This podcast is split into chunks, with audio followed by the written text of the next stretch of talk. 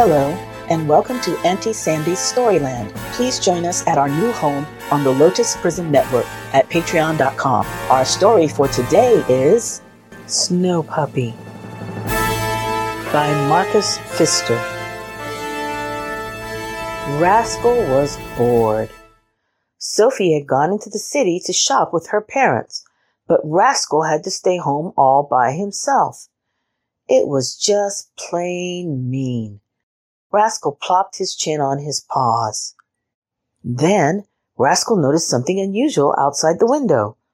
What was wrong with the sky?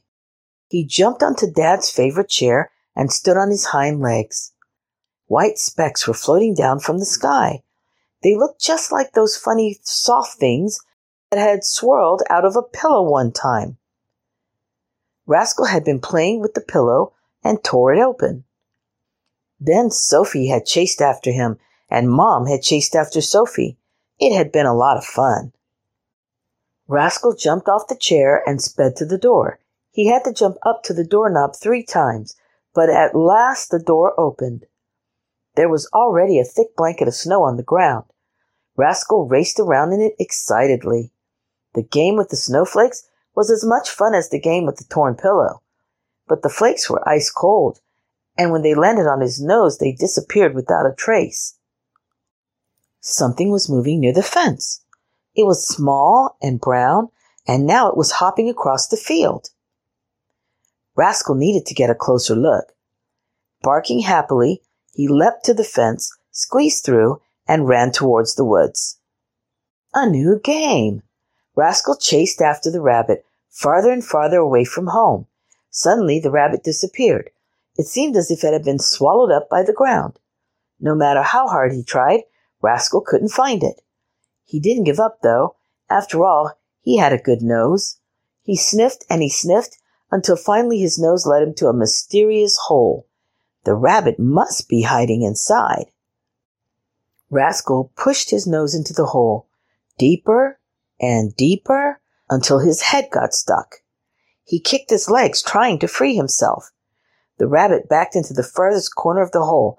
It looked terrified. Rascal barked. The more he tried to reassure the rabbit with his friendly barks, the more frightened the rabbit got. Finally, Rascal got his head free. He shook the dirt and snow from his fur. He wasn't so thrilled with snow now.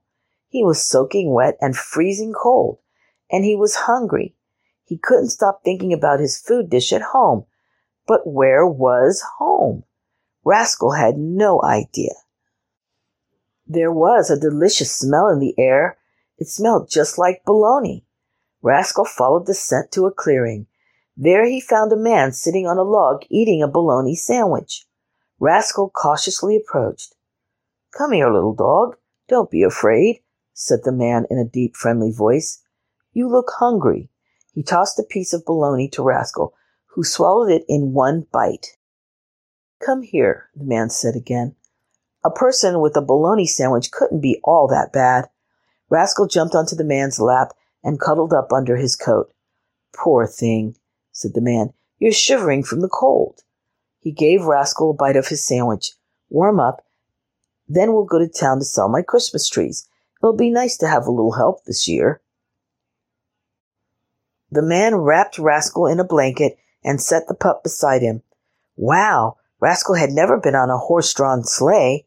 The mighty horse stomped the ground impatiently. Giddy up, Martha! And they were off. Martha snorted in the cold winter air, and the heavy sleigh slid through the white countryside. The clanging of Martha's bells and the rocking of the sleigh lulled Rascal softly to sleep. We're there, my little friend, said the man, waking Rascal from his sleep. The man unloaded the pine trees from his sleigh. Thousands of Christmas lights lit up the square. The marketplace hustled and bustled with shoppers. Rascal watched shyly from his cozy blanket. He missed Sophie and his nice warm home. Suddenly Rascal heard a familiar voice. Daddy, look! This little tree is beautiful. Rascal leaped from the sleigh barking and sprang into Sophie's arms. Rascal, what are you doing here? cried Sophie. The man explained how he had found Rascal in the woods. We can't thank you enough, said Mom. It would have been a sad Christmas without Rascal. Then Mom invited the man to come for Christmas dinner. That's very kind of you, said the man, but I couldn't possibly accept. At that, Rascal snatched the corner of the man's coat and pulled with all his might. Well, I guess I have no choice, said the man, laughing. Rascal wagged his tail in agreement, and the whole family looked forward to a very special Christmas. That is the end of our story for today. Thank you so much for tuning in. Join our exclusive Storyland membership on the Lotus Prism Network to get special appreciation bonuses and rewards as a valued member of our listener team. To join our membership, go to patreon.com forward slash the Lotus Prism Network. For those who like the book we read today and would like to purchase it, please click the link in the description. Follow our Facebook page so you can find us on all your favorite social media and share with your family and friends. Thank you for your support. We'll see you next time on Auntie Sandy's Storyland.